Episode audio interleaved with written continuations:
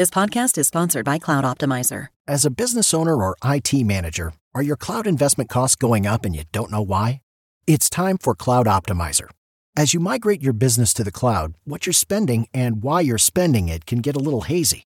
But Cloud Optimizer clears up the mystery and puts the cloud to work for you. Cloud Optimizer starts by analyzing usage patterns, right sizing resources, leveraging discounts you may not be aware of, implementing automation, and much more. And by reducing unnecessary expenses and maximizing performance, Cloud Optimizer guarantees you a savings of five times what you spend for their service. As you utilize cloud based services more and more, you don't have to lose sight or control of your spend. You can stay agile, streamline your costs, and optimize your performance, plus save significant money with Cloud Optimizer. Make the cloud work for you with Cloud Optimizer. Get a free assessment and find out how much you can save by going to cloudoptimizer.com. Go to cloudoptimizer.com for your free assessment. That's cloudoptimizer.com. I probably, to some extent, didn't necessarily have to be out till two. I maybe could have left a little earlier and handled the tab differently. You're, you're, you're taking one for the team, right? You, you right. see it through. And welcome to Game Dev Advice, the Game Developers Podcast, your place for resources and in-depth conversations with other game development professionals. I'm your host, John J.P. Podlasek. I've worked at 10 different game companies, starting back in 1989 with the TurboGrafx 16. Over the decades, I've developed games like Mortal Kombat, Avengers Initiative, Beavis and Butthead, and numerous others. I now work for a startup called Level Ex. But this podcast isn't about me, it's about you and the game development community. So if you have questions or ideas, give a call 224 484 7733 or go to the GameDevAdvice.com website. So let's kick things off with the new Game Dev Advice. Hey, John, how you doing tonight? Doing great. So tell me about your current role right now. You're kind of in a unique space in the industry. Yeah, so I've been doing PR, media relations, public relations for video games for it's almost like 23 years now. Uh, it's been a long wow. time, and so currently my my title is PR Lebowski uh, at Wonacott Communications. Um, it's te- I'm technically vice president, but we all do we do this thing where everyone gives out business cards at trade shows and what's an mm-hmm. account mm-hmm. executive or an account director? Who cares about that? So right. like my colleague jason is pr guy. I'm pr lebowski. We have pr dude. And at the very least it gets people to maybe remember you or just notice it or you know strike up a conversation especially about big lebowski. I'm totally fine with that. I've not heard that one before and i like it. Uh, yeah and so i run our games practice. We're in, we're a small agency based in la we've got about 10 people.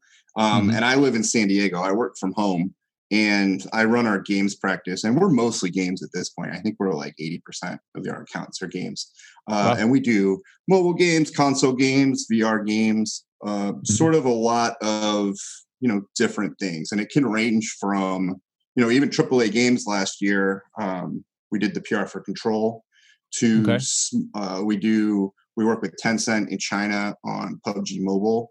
Uh, but then mm. also it, it goes down to some companies that have like retail distribution in brick and mortar stores that are you know they oh, work with their developers yeah or smaller games too and so it, what we do is a lot what we're doing right now is a lot of different types of games that touch almost every part of the industry so a lot of diversity you know and that's very cool you did PR for Moss too, right? The VR game. Yeah, exactly. Yeah, we did PR for Moss um, with Polyarc, and mm-hmm. you know that's an interesting game because that's a that's one of the games that I've really over the past one of the most recent games that I, we've really enjoyed working on because those guys at Polyarc, you know, they all have mm-hmm. a lot of industry experience and AAA experience and sort mm-hmm. of have seen how things work on a bigger scale and then are trying to bring that to the smaller scale with this really focused idea of the types of games they want to make. And so, mm-hmm. one thing I've kind of learned throughout my career is some people just kind of get it about PR, and then others we sort of have to explain it to a little bit. And so, sometimes when you run into a client that just sort of gets it, uh, it's a little bit, it makes our job a little bit easier. And I guess hopefully, you know, by talking to you or maybe answering some questions, we can help more people kind of get it and understand how PR can really play a key role in any game release. No, and, and that's great.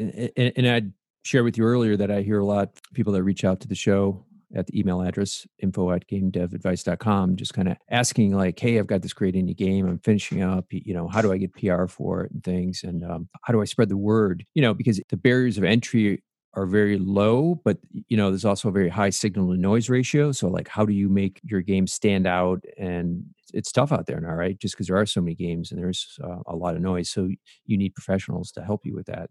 Yeah, definitely. And we get those kind of inquiries too. And people that maybe think that, oh, the game's live on Steam now. So, all right, world, buy the game. And, and you really do need to tap into a little more than that. And then, you know, a lot of people are good writers and they can put together a nice press release that'll maybe get some attention. But a lot of folks, you know, that maybe if writing isn't what they're best at, then they don't know what exactly to put in a press release or a media alert or even, you know, mm-hmm. more importantly, who to send it to or kind of how right. to send it. And so, you know, there's a lot of levels and, you know, it's, I'm not going to say that it's difficult or hard, but there's definitely a skill to it.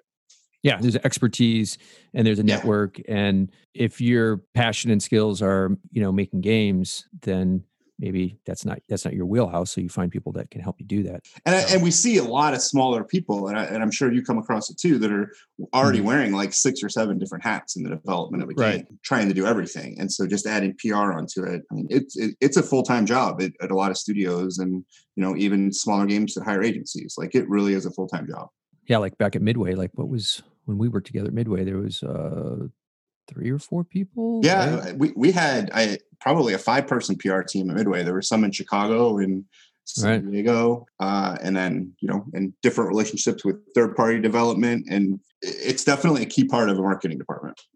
So you said you're working from home, and people are in LA. Like, how's everybody dealing with COVID right now, and um, you know those challenges and you know we've been able to adjust pretty well i think by our nature pr is we're we really just sort of need a, a keyboard and a computer and an internet connection and mm-hmm. can be in touch with folks and able to access networks for you know our media lists and things like that uh, and so we already had kind of i'm working from home we already had mm-hmm. kind of have a setup where every friday people could work from home if they wanted to uh, right. and so i think that the transition for us wasn't quite as difficult because from all levels even down to our interns they're used to working at home a little bit which and now i think we're seeing for pr our company's able to handle it but the industry uh, is definitely maintaining interest we've got new business leads still coming in uh, mm-hmm. even more so than normally at this time of year you guys are steady and, and growing. So that's that's nice to hear. Well I mean, yeah, just to add though, the, the cancellation of GDC, the cancellation of E3, the cancellation yeah, of the yeah. PAXs, I mean, that's a big hit for PR. I mean, not only yeah. on our budgets, but just for an opportunity.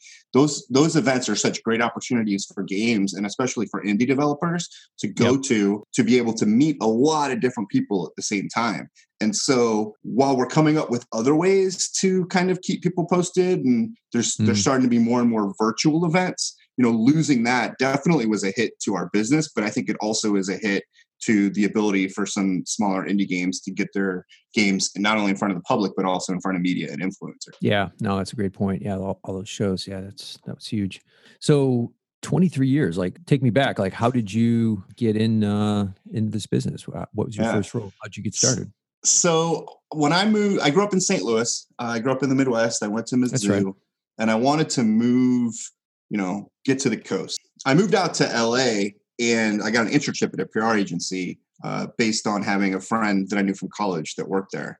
And mm-hmm. they ended up having video game accounts, and I had you know grown up playing video games in college. Had played like Sega NHL 94 and you know hmm. all the Sega Genesis games in college. And so right. it was N64 and PlayStation era and there were era and there was this product called uh, the glove from Reality Quest. And what it was was a one-handed controller for either the N64 or PlayStation that you could put on your hand, oh, strap yeah. around it, and then the uh-huh. buttons were at your fingers, and you kind of moved your wrist up, down, left, right as like the joystick. Uh, mm-hmm. And so that was the first project I worked on, and then we hmm. got SNK as a client, which is like Neo Geo, and, oh, SN- right. and SNK was doing the Neo Geo Pocket and then the Neo Geo Pocket Color. So I just went hmm. all in on that, and I was able to lead the outreach for that, which ended up getting me a lot of great contacts in the late '90s with you know folks at the magazines. IGN was just starting up uh, mm-hmm. as a website, and so we did a really big PR push for Neo Geo Pocket and Neo Geo Pocket Color.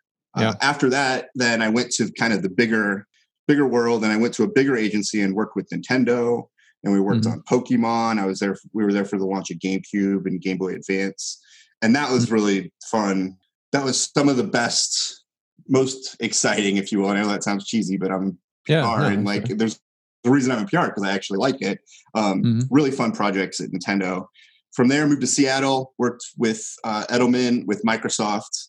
Uh, at the time, we were just yeah. getting ready to come out with Xbox 360. Worked on the PC games up there as well, uh, and kind of went all over the place. And then after that, went to Midway, and Midway was really great experience in house. It's where turns mm-hmm. out I met you, and it's funny because I actually didn't even realize that that you were necessarily doing this until you know yeah. I was pitching you for some other clients, and then we you helped put together like, hey, it's me, JP. So right, pretty like, awesome. I know that guy. Like, yeah. yeah. and so Midway was really great. We were I was in San Diego, and most of the marketing department was in Chicago, mm-hmm. and we you know did a, a number of things until you know the demise of midway right yeah uh, after that i actually started an editorial site i kind of wanted to get out of pr and try my hand at the editorial side and i started a family friendly mm-hmm. website and you know we did a lot of cool things and i wrote a couple books about games for families and and internet mm-hmm. safety and kind of those angles right. i really enjoyed it but you know there's no money in it and yeah tried to sort of support the family or at least do my part of contributing to our family and it just wasn't really happening and so i got back mm-hmm. into pr we lived in san diego because i had moved here from midway in 2013 I, I started again working remotely contract basis for where i am now with my colleague jason wonacott mm-hmm. and mm-hmm. you know we're in san diego it's no longer in-house with the big boys but in some to some extent you know we have to work harder at what we're yeah. doing uh, because we're not just picking up the phone and saying hey you want to hear about the new pokemon game? Instead we're having to really pitch and come up with good angles and really do the right targets and everything. And so it's been a really fun last seven years and i'm really glad to be back on this side of the industry. No that's cool. Yeah i'm, I'm, I'm trying to remember that uh, we did that one consumer press tour uh, from midway in new york it was yeah. the gamers thing. It was a gamers thing in New York. We rented out uh, kind of a You took an elevator a, up to the loft. Yeah, yeah. It was a loft, and and uh, Mark Rein was there because yep. Midway was publishing Unreal Four or, or Unreal Tournament or something like that. It was yeah very weird. Um, uh, interesting, fun day or two there, and yeah, in New York. I think it was 04 because I was there for the consumer side doing the yeah. PR, and Ed, Ed was doing the enthusiast. So what do you wish you would know when you'd started? Like, you know, when you're back 23 years ago and and you're just getting your foot in the door. Um, well, I, I, do wish uh, that I would have maybe learned the marketing side a little bit more or jumped into some more marketing responsibilities early on. And I know mm-hmm. at Midway, uh, some of our colleagues there had the opportunity to do that. Uh, but I always was just so firmly entrenched in PR. But I think as sort of time evolved, uh, and what and even nowadays with what clients are asking us now and that's i mean 23 yep. years as you know in game development and also in pr i mean things have changed dramatically, dramatically. since yeah. like when right. things start and the, and the types of work or advice that people ask from pr now i do think that had i served in a little bit of a marketing role even more of a support marketing role with some mm-hmm. of the mm-hmm. outreach to advertisers or some of the different activations uh, mm. might have helped me a little more as my career went on. Not that necessarily I feel like I'm struggling, but I do think that you know mm. knowing a little bit of marketing can help uh, it, as I was starting out in PR instead of just being specialized in PR. Yeah, no, that makes sense. You know, with with that experience, and for that listener out there that um, works at a smaller studio or has a game or um, you know just looking to get exposure for a game like what advice can you give them for around pr and marketing and spreading the word about your game one of the first things that we always sort of look for is what's the story what's the angle that might get somebody interested in the game is there any relevant mm-hmm. previous experience or even interesting previous experience that some of the developers had or that mm-hmm. maybe went into the inspiration for the game or the meaning of the way people worked on the game, the tools that they used. You know, what is it that we can maybe have to work with to make it stand out? And putting some thought into that. And then even just before you start just drafting a press release, really looking at your messaging, you know what are mm-hmm. you what are you trying to say to different people that can really help focus your communication and, and you kind of see it i think even on you know steam store steam descriptions right? That yeah. you really need to sort of focus and what are you doing and why are you trying to say this? But you also i don't think want to sound overly marketing speak and do a million exclamation points after every sentence. Right, right uh, yeah. and so i think you really need to think about how you're positioning the game. And then it really does help to you know have relationships or know who to talk to. Uh, a lot mm-hmm. of times you can suss out you know targets and maybe who you want to contact. But one of the things just for being around so long is we've got quite a database of contacts that we're able to kind of tap into if we ever need to do anything beyond just the one-on-one pitching that we can you know send someone an email or send mm-hmm. someone and, and get a response because hey just need to run something by you real quick. But we also can help get things pretty wide as well. And sometimes that's pretty key. At the very least it helps with seo to get picked up on smaller sites. Right. And um, yeah having that network having that deep rolodex that you can get people's attention with um, and and people can work with you guys and use that as leverage to then get more exposure for the games because you know another route is you know user acquisition and that um that that's getting so so expensive um oh yeah. on mobile side it's just it's just gone crazy. So you have to have crazy deep pockets for that. So you, you need to look at it multidimensionally and, and like look for other options other than just I'm just going to try throwing a little UA money and see if I can get people to play it because unless you get the deep pockets, it, you're not going to make a dent. And um, you need. Well, there's an interesting yeah. thing that this sort of UA model, like with the rise of apps and everything, kind of brought to everything, and that was being really metrics driven. And certainly, we understand as a indie developer that you really are watching every dollar you have to spend and you mm-hmm. really want to see what your ROI is on everything that you spend. And so yep. what user acquisition and all of the behind the scenes stats have sort of trained people to think about is concrete ROI and to some extent what's my guarantee? I want to guarantee that this money I spend is going to get me X, Y, and Z. And a mm-hmm. really difficult thing for people to grasp about PR, and it's been like this as long as I've been in it, is that we can give some goals and some KPIs and some targets for what we should be able to get, but there are mm-hmm. no guarantees. Nothing is guaranteed. And mm-hmm. it's also hard to necessarily measure what the impact is of either a hit on IGN versus an in depth profile on MMO Huts or a video from an influencer. And uh, sometimes things that you might think are smaller might have more impact just because IGN posts the trailer doesn't necessarily mean it's going to translate into what maybe another hit that had more relevance and, and a more focused audience uh, that's right. interested in your type of game can happen. Uh, and see. so it's this, but there is just this really vague thing that we run into that it, it, we can't sit here and say, okay, a million people are going to read this news when we put it out because even when a website posts things, we don't know how many people actually read it. Yeah, you, you, you just have to look at um, what their general audiences are and, and how big they are, and maybe there's some ballpark numbers, but yeah, you can't make any guarantees. Oh, for sure, and yeah, and we and we give estimates and all those types of things, but there is a mindset with a lot of independent developers, and you know, it, it, people are various spaces on the spectrum, but there is a mindset where people really want to know what exactly are you going to get me for this money. Right. Yeah. What's we can tell you the work we're going to do, but we can't guarantee the results. And that's a really hard thing for people to wrap their heads around. Yeah. But, but then you also talk about uh, previous projects and the types, you know, of successes you've had with other ones. And this the kind of plans or this the kind of things we did for them. Oh, absolutely. Yeah. yeah. We can map out exactly what our strategy is and everything. But right. at the end of the day, there's no guarantee. Yeah. Because it, it is. There's just. Gosh, I sound know. negative there. I'm not trying to sound negative.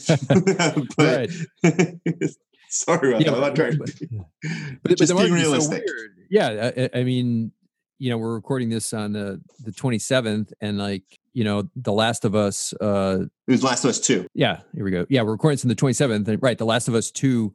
All of a sudden, there's all this uh, brouhaha going on right. about um, something got leaked, and now the the date got uh, pushed out for when it's going to be out, and you know, if you had timed all this stuff with your marketing around today, the 27th, and then this hit, you know, it, it came out of left field, and, yeah. and all of a sudden that was going to take all the air out of the room because all of a sudden this is top of mind for everybody in the gaming press. You just don't know, right? And this could happen at any point. So, um, well, the, even that first project I worked on, the glove, the N64 and, P- and PlayStation controller, we yeah. literally had a segment on ABC World News tonight. It was in the can. We had done mm-hmm. the interview. It was going to air at 5:30 that night, and we yeah. all and we gathered in the conference room to watch it because I mean that was huge to get ABC yeah, World News, News broadcast about a controller that really is targeted towards you know parents and more casual players, and mm-hmm. septuplets were born, and they ended up bumping the segment to cover the septuplets that were born. So even when everything is lined up and perfect, it can still right. fall through. right. You never know. Uh, damn those kids. yeah. yeah. That's that's funny. It, wasn't there like a Fred Savage movie? Or am I? Wasn't there a movie there was. glove? So there actually okay. was. There were two products, right? There was the Nintendo Power Glove, and I mean, okay. that was sort of like a full hand glove, and this one was more like a bowling wrist strap thing that oh, had okay. the buttons on the outside. Who knows? Right. Maybe if that ABC World News Tonight clip would have come through, it would be bigger. It would be everyone would have one. Yes. Version 19. Yeah. right. That's funny. Um, so you've worked on a lot of projects. Like what's one or two of your favorite projects you've worked on over your career? Hey, hope you're enjoying the show. If you are, please go to patreon.com backslash game dev advice. We'd love to see if you can support the show and help uh, new episodes keep coming out. That's patreon.com backslash game dev advice. Thanks. Uh, yeah, I mean, I have worked on a lot of projects, and I was saying earlier that Nintendo was a really great experience because yeah. they were willing to say yes to a lot of things. And so, a lot of times, what happens is we'll come up with brainstorms and, oh, this would be cool, this would be cool. And then you bring it to the client, and they're like, yeah, we're not going to pay for that. But Nintendo was up for trying some crazy stuff. And one of the coolest things we did was really, I, I wouldn't expect that from Nintendo, right? You always consider them more conservative and more, you know what I mean? Like more yeah. kind of buttoned down. And like Sega is the crazy one, and Nintendo being the more conservative one. But that's interesting. You know, that's very interesting to hear. Yeah, they were always willing to like try some things, and we went you know, there was the Pokemon tour uh, where they did the Beatles like Pikachu, and then for Gold and Silver we did PT Cruisers. Uh, and we actually went to Fort Knox, and that was a really cool experience to be able to do an event at Fort Knox. And you know, they Fort said Knox? yes to it. Yeah, because it was Pokemon Gold and Silver, and it was the we are pulling the games out of the vault, and they were totally up for doing stuff like that and trying to get the TV uh, huh. coverage, and we would do B roll. Uh, but there was a game called Pikmin. Everyone knows Pikmin. Yeah, yeah. Uh, right. And we said we should get a real life flower named after Pikmin. And so they were like, all right, if you guys can do it, we'll get it done. And so we researched flower growers and we found one down here in San Diego. I lived in LA at the time. And I remember coming down right. to San Diego, picking out the flower. And I mean, it looked just like the Pikmin flower. And they're like, yeah, sure. If you hmm. give us some money, you, we'll call ourselves the Pikmin flower. And Nintendo's like, done deal. And we got like, you know, those little tags that go in all the flowers. Um, yeah. That like identify the plant. And they, right. Nintendo made one in their graphics department that had the Pikmin guys on it uh, and so then we sent that out all to the media and stuff. And that was the kind of stuff that was really fun to work on. Sounds very interesting. Yeah, for sure. Midway, we did a lot of really good events. And I mean, and the trick with events is, you know, you're getting a lot of people to one place, making right. it easy and you can and cycle people through. So, you know, to some extent, this could be something good for developers to know if they can get to an event. And even if now that's a lot more tricky, but you can do virtual events but just mm-hmm. hosting something that if you can get people to come through it, you don't have to go through all the rigmarole of setting up a demo each time. You're kind of there and you can get people to cycle through. Yeah. I, I remember we did a few, we did a House of Blues one in, in LA. Yeah, that's right. Yeah. It was that one. And there was a House of Blues in Chicago. And then I, I was on the Mortal Kombat side, but I, I know Ballers did a lot of um, Ballers did a lot. Things. And then there was one in Las Vegas, and I actually missed it with the birth of oh, my first yeah. child. So I so yeah. I was it was he was born that day. Our first kid was born the day of that gamers oh, day wow. in Las Vegas. Yeah, yeah, yeah. I remember that one. Yeah. I've got some pictures. Yeah, that was a fun one. it was a late night. Yeah. Like, I can imagine. It was late for us, but for different reasons. Yeah, yeah. And right, then our second kid, just, I mean, you can cut this out if you want to. But our yeah. second kid was born Midway filed for bankruptcy on February 12th, 2009, and our second right. kid was born on February 13th, 2009. Damn. so I'll always remember those dates. yeah. right. Like, what do you, Rain Man? How do you remember these dates? Well, my kids were born for these things. Oh, right. Okay. All right. That, that, makes sense now. Yeah. yeah. So what are you curious about the industry right now? Just, um, you know, from a PR side, from a gaming side, like well, there's a big evolution towards video content and influencers and quote mm-hmm. unquote influencers or streamers or casters or whatever you want to call them.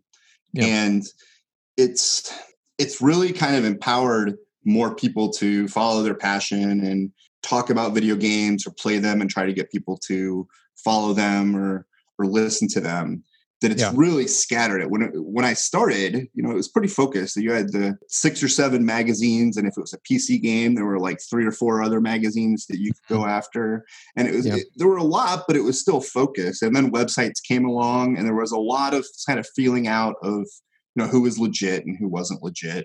Yeah. And then now just as video has exploded and influencers just keeping track of all that. And it's it's really it's an opportunity but i think mm-hmm. the threat is that it's going to just get so diluted you know everyone's broadcasting to a super small audience and it's hard to kind of find the central folks yeah. that everyone are going to or they just change so quickly mm-hmm. another thing that i've that i know you've seen this and you've had the experience working on aaa projects is you know the expectations and the budgets for these AAA games, and even the, the public's yeah. and the public's thirst for those games over giving indie games a try.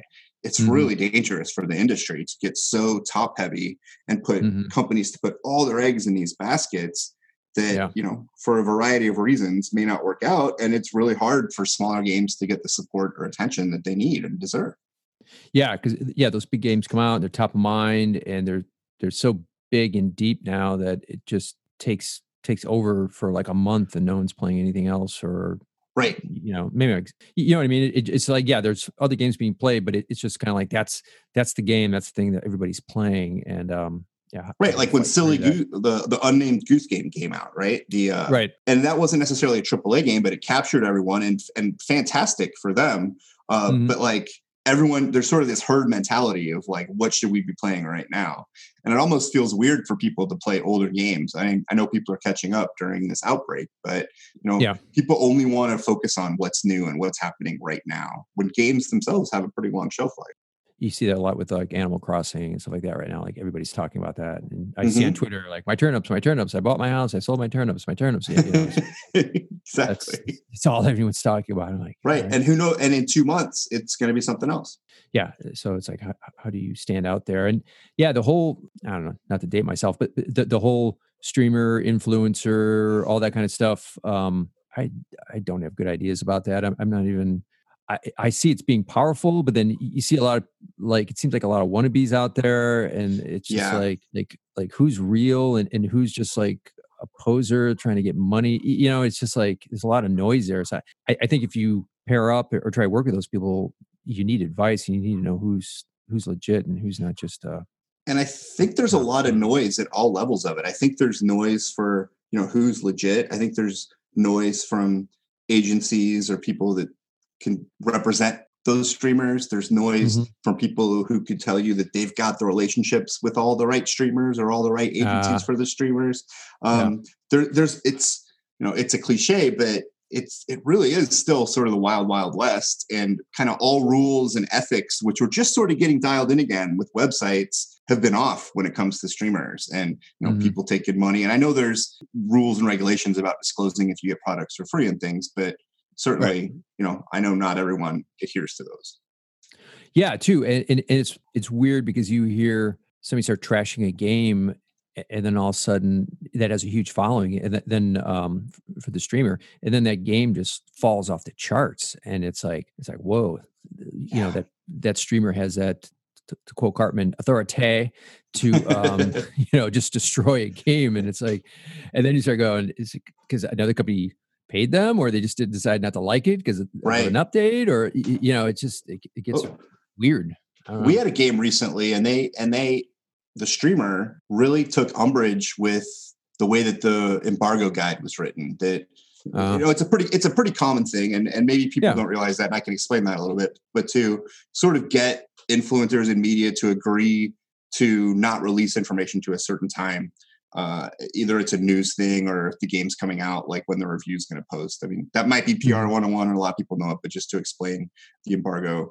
Uh, right. And so a streamer thought he agreed to a certain thing in an embargo, but he saw somebody else post something that he thought went against the embargo. And then he, uh-huh. in his in his game through uh, playthrough, yeah, was totally going off on, well, you know, the marketing department like shouldn't have done that, and you know, just a lot of vitriol that really wasn't even properly directed. But it's just Ooh. like that. Something can set him off. And mm-hmm. we sort of managed it. And I think that he saw that it was taken care of pretty quickly then and yeah. it was a misunderstanding. But that video is still out there of him saying these negative things. Yeah. And yeah, I'd I'd be willing to bet some of these are the most mature, well functioning right. humans out there. And there and there's uh, ego. I'm sure there's some are sure. that are, but yeah, other ones are very ego and they're all driven by you know followers and likes and uh it, it's yeah it's just um it's know, a really hard thing to navigate and it's, it's a yeah. lot of people are trying to figure it out still. Yeah I, yeah I totally agree with that. So what about opportunities? Like what do you see that's on the horizon that's new and cool and ways um i don't know to help people get spread the word about a game or like things that you're excited about the industry? As far as opportunities for the industry go I kind of want to say the streamers and the video. I think it's it's actually is really helping a lot of people reach mm-hmm. new audiences. Uh, the problem is there's just so many out there and so many places that it can go wrong. I do yeah. think to some extent this uh, this pandemic right now that everyone being staying at home. I know in our circles we have three boys. We have a 13 year old, an 11 year old, and an eight year old, and okay there's a lot of parents with a lot of different ideas about what's okay with screen time. And I think mm-hmm. that through this COVID 19, they've seen that, you know, video games can serve kind of an interesting purpose that they maybe wouldn't have had their eyes open to. And one yeah. of them is the online connectivity. And our mm-hmm. kids are staying in touch with their friends by playing Fortnite, by playing Roblox, by playing Minecraft. Yeah. They that's how they are able to stay connected and they don't necessarily feel like they need play dates or whatever because they get them every day. They get to hang mm-hmm. out with their friends online and just kind of mess around. Yeah, and play together and and talk and um I see my sons are older, but I see that too. And you're right. That, that is, you know, opening eyes to some parents are just like, oh, it's a waste of time. Why are you doing that? Yeah, your brain's going to rot, blah, blah, blah. Yeah. But yeah. it's a way that they can connect with their friends and, and have yeah, fun at the same yeah. time in a safe environment, especially those kind of games, right? Totally. And those parents are organizing weekly happy hours with their friends because they want contact, even if it's on a screen. Um, right. And, and kids are getting that. And I think that there's going to be some different opinions of video games coming out of this. And I do think that there is an opportunity even more with the connectedness of games. Uh, we mm-hmm. we ended up playing a Jackbox game uh, with our family from around the country, and you know those games yeah. are designed to be played by multiple people. And I think mm-hmm. there are opportunities there for games that are going to bring people together. Yeah, you know it, it, the Jackbox games are a lot of fun too because um, the low barrier of entry and it's fun and there's some some good questions and it's a good way to interact instead of just um, having the video on and just staring at each other and like, what'd you do today? Yeah. Uh, I made bread. Okay. Uh, right. You know, Let me tell you about my sourdough starter. yeah. Yeah, exactly. well, it's this part of this. Oh, shut up. Give me another drink. But uh, yeah, it, it, it is a way to connect beyond just that novelty of multiple people on a screen, especially for people that used to using Zoom every day totally. and stuff like that. What about AR and VR? Do you have any thoughts around that? For, around just it's really really interesting. We worked on Moss with Polyarc, and that was a game that was pretty early in the life cycle of VR and when a lot of people were still really excited about it. Uh, yeah. and, and and for anyone that hasn't played it, if you do have a VR headset, highly recommend checking out Moss. And it's not just because we worked on it. I mean, it's legitimately a really immersive experience. I best way I yeah. can describe it, it's like you're in a diorama, uh, and hmm. it's just all around you, and you make this connection with Quill. Uh, it's the kind of game that you know I couldn't wait for my wife to play. If that makes any sense, right? Like it's yeah. The reviews have been amazing. Yeah. yeah. yeah, Like the accolades I've seen um, before I talked with Rick, the, the the lead animator. I was just like, wow, this game has got a lot of great response. So yeah, that's great. The idea is that VR can offer an escape, but it you really have to develop for the platform mm-hmm. and. Mm-hmm it's just the, the thing that I'm not sure that VR will ever be able to overcome is just it's daffy. It's it's weird mm, to yeah. isolate yourself. I mean, it's the opposite of what we're talking about with kids being connected to others. For the most part, you put on that headset, you're completely isolating yourself from the real world and from others, and you're entering that world. And you and you need to be in a spot where you feel really safe. You're really yeah. vulnerable to other people just standing, putting on that headset. If at all you're in any sort of group, someone's probably going to make fun of you. Um, right. Shoot know, video, like, ah, oh, look at this guy. Yeah, yeah, yeah, exactly. I mean, and they even did that with Palmer Luckey on the cover of Newsweek or ah, whatever. They sort of, yeah. Uh, and so there's just it does have a lot of hurdles. But there was mm-hmm. actually mm-hmm. this past weekend an interesting article from Todd Martens in the LA Times um, where he said he was a skeptic before, but it's been really a great way for him to visit other places. And he's really valued having a VR headset during this whole pandemic. Uh, mm-hmm. So, to some extent, you know, this is VR's time to shine. If you have a headset, you probably already thought it. The problem is, it's hard for people to get their hands on one now. There's always that barrier of entry too, with especially at least with with the Vive and, and the high end yeah. computer and all that kind of stuff. Now the Quest is kind of taking steps towards eliminating that but it's still a lot of money. It's a lot of money. Yeah, yeah, it's still four hundred bucks for like a standalone thing. Um, there are things now too that are getting more not just singular one person experiences like uh, community type games. Um, a friend of mine was on the show that has a, a VR, uh, a group VR thing for uh, meditation, right? Where, where there's That's a question awesome. answer session, and you can kind of experience that without having to travel to that uh, location to do it. So there are there are these other outlets and, and options um, for the space. It's just and, it is really um, cool. Yeah. I think that there's an opportunity there potentially for when they do redo sports. If they broadcast sports in VR and that was mm-hmm. the way to watch it, I mean, oh, I yeah, people right. would be all over that. And it's a, yeah. hopefully people are working on things like that. Yeah, the, the, the, trick now it sounds like from what I hear on that side is the the frame rate, right? Um, mm. You know, because mm. sports moves so fast, and and you have to have that really really high frame rate in VR because otherwise yeah. you get nauseous and want to hurl. So it's it's more of a technical barrier now, but th- that's just a matter of time, right? So that that gets figured out. And then, yeah, someone else. Whatever it's worth. For yeah. whatever it's worth, the, you on the Mortal Kombat team were the first people I heard banging the table for frame rate. Like it had to be 60 frames per second, and it was non-negotiable. Yeah, that, that's that thing. It's yeah, and, and, it it makes a difference for feel on a regular game, but yeah, um, when you got the goggles on, it makes a huge difference. The people, especially those that have a tendency to get motion sick, the, the frame rate will just make you want to yak. So um, that's super important. Yeah. And there's also um, uh, movie stuff. Like I, I, thought I saw South by Southwest is having some kind of uh, partial release that's in VR or something like that. So there's yeah, all these other outlets um, besides just kind of traditional single player yeah. type. I hope that it. I hope that it can take root. I think it's really it's another platform for people to to make experiences for differently, and I hope mm-hmm. that it's able to get the critical mass that it needs to survive. Okay, so what's a funny or odd story from working in the industry that you'd like to share? So back when we were at Midway, uh, we worked on we made these games for TNA wrestling, and oh yeah, this okay. and this was probably what 2000 2005, 2006. Mm-hmm. And we did an event. Actually, was gone for like two weeks on this. Like we did an event for TNA wrestling, and then I had to go to New Orleans because Ballers was sponsoring the NBA All Star Game, and mm. we were hosting a suite for like all three nights of the festivities. And you know, we had a ton of media coming in, and Bill Barnwell, who's now like a huge NFL writer for ESPN, he was working for IGN at the time, and you know, we huh. just had a lot of a lot of different people there. And my wife and I had, I think, probably been married for like a year. So this is probably 2005. As you can imagine, going to something like that and with the editors, and I'm the PR guy, and go out to dinner, mm-hmm. and I got to be around to pay the tab, or if we go to the bar afterwards, I got to pay the tab, and you know, it can lead yeah, to some late nights, right? I mean, the relationships Definitely. and the schmoozing. Uh, and yep. so I remember having a pretty serious conversation with my wife just to really try to explain to her that I'm, I promise this is part of my job. I've got to be up till two in the morning. and, and I think that she finally, to some extent, understood it, but it's also, I probably to some extent didn't necessarily have to be out till two. I maybe could have left a little earlier and handled the tab differently. You're, you're, you're taking one for the team, right? You, you right. see it through. And yeah, and, and, those things are always fun, but it, it, wasn't like it was every week, right? It, that was oh, like yeah. a big event that months of planning went into. So, exactly yeah, and yeah. for the developers like it's the culmination of years of work uh, like you know yeah. the product cycles by the time you're in the pr part of the cycle or going to events you're in the home stretch i mean yeah there's still crunch of course but there's been a lot of mm-hmm. work that's led up to that i, I always used to find them uh, a nice break because like ah oh, I get to go out and get some fresh air and hang out and drink in an open tab and have some fun here before I, we go back and finish the game. So yeah, exactly. there's always kind of a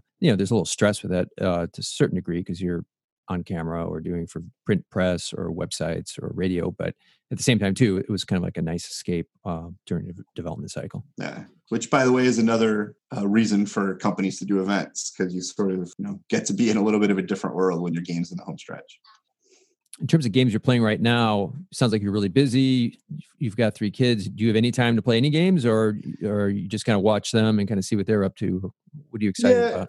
Keep an eye on them. They play Fortnite, they play Roblox, they play Minecraft. Uh, I think they would like it if I played Fortnite with them more. There was a while where I played Minecraft with them. For mm-hmm. for the most part, I'm able to play Clash Royale. I, I okay. still play. I still make it to the clan wars and do my battles and kind of keep everything uh, up to date. It, it, it's it's nice because I know it's going to take four or five minutes for me to play, for me to check yeah. in. I can get in mm-hmm. and out if I need to. You know, these small digestible moments yeah. that I know that I can get for an escape. I, I'm not in a spot right now where I can sit down for two, three hours and just play a game. Right. It's just not gonna happen. Yeah. Yeah. It's it's not like I'm gonna order me some pizza and get some beer and I got four hours here to burn. Yeah. yeah.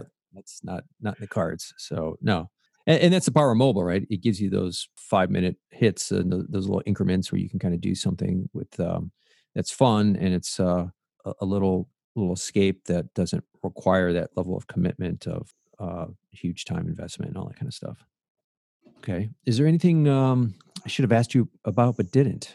I do think we covered a lot of areas. Uh, I certainly hosted a podcast myself in part of the the journey, and I think I was probably working at Wonacott at the time, um, but also hosting mm-hmm. a podcast for parents. And definitely, I know all the work that goes into this. And you know having had that editorial site you know i did it because i really wanted to do it. And there like i said there wasn't money in it not enough for me. And so i mm-hmm. do think that that perspective uh, has really helped as i've gone back into pr of really understanding that people that are writing about or hosting podcasts or even mm-hmm. creating the video content they're ultimately doing it because they love some aspect of video games uh, whether yep. it's playing whether it's making, whether it's talking about it. And sort of, I think recognizing that has, and I always was kind of, was pretty open to you know anyone with a website that wanted the game. Mm-hmm. Philosophy has always been if somebody is interested enough to write about it, we need to support them even if they're really small and there's a lot of developers or you know bigger publishers that might set a limit on who can games get sent to or things like that but mm-hmm. i do think it's important for pr people to really be able to have an open mind to people that are requesting games. And if someone's really passionate and they have a small following, it's still, in my opinion, totally worth supporting them. And because yeah. they're doing it because they love it. Yeah. And, um, you know, like you'd mentioned the guy that was, you know, with IGN that's now with ESPN, right? You know, it's it's smart yeah. to support those people, and you never know where they're going to be three, five, ten years from now, and and then um, they'll think back to you and how you helped support them and gave them access to the game and stuff like that. So, um, to- yeah, and to anyone starting out, there's no reason to treat anyone with anything less than total respect, whether you right. think you'll ever run into them again or not. Uh, but as, mm-hmm. as listening to this podcast or or just really even talking to anyone, the industry seems big, but it's small. And yep. someone that you do business with now, even if it doesn't work out, you're probably going to cross paths with them again. Uh, yeah, and so sure. it is completely behooves you to always stay positive, support everyone however we can, and just remember that we're all kind of in this together. Yeah, and I've kind of rallied about this before too, where um, you know your reputation is important, and, and your character and what kind of person you are and what you say and do, because the industry is small. It's a lot smaller than people think, oh, and oh, yeah, that um, you know you build a reputation and um, whether it's good or bad um, you could then be working or not working based on that right? So you know those kind of things have an impact. So it's like just do the do the right thing and treat everybody with respect and you know good things will happen. So that's, yep. kind of my rant. Well cool. Um and i'll put this in the show notes but like you know where can people find you online you know website twitter uh things like that like Sure. And so, you know, I have a personal Twitter. It's not necessarily just all about video games. Um, uh-huh. And so my name's John R. Real. So it's my first name, last name at John R. Real mm-hmm. on Twitter. Uh, for professional re- purposes, we have we have a website, wonacottpr.com. Uh, and if anyone wanted to ever ask any questions about PR, they could email hello at wonacottpr.com. Uh, okay. Certainly, you could message me on Twitter as well. And then mm-hmm. just if anyone likes trucker hats, that's my hobby. I make trucker hats on the side. So you can go to Johnner Hats, you can go to johnnerhats.com and I do trucker hats too. You know, really good. I had no idea it, about that. That's it's cool. a fun way to, yeah, it's a good creative outlet where I can test out some artistic stuff and make things and so you make the logos and stuff or, or, or oh, like yeah totally. i help people with logos and stuff like that and make hats and i got these really comfortable hats that i wear and you know it's good to have a, an outlet outside of work that kind of gets my creative juices flowing and i think it helps me focus on work market. Well cool. Well thank you john. I think it's been great. Uh, really appreciate having you on and uh, sharing your experience on the pr side. You've, you've, had a hell of a career and with more career left in you. So yeah thank you and uh, we'll have all the links in the show notes there Thanks. It's been great catching up, and you know, hopefully this was helpful to someone. And like I said, if anyone has questions about PR, always happy to provide answers or talk about it. So just get in touch. Thanks for listening to this episode of Game Dev Advice, the Game Developers Podcast. Go to the website at gamedevadvice.com and you can find the show notes along with show notes for all the other episodes. Please also check out the new Patreon page at patreon.com backslash game dev advice. Have a lot of options up there for how you can support the show. Again, that's patreon.com backslash game dev advice. Thanks again for listening and being part of the show. Take care. Bye bye.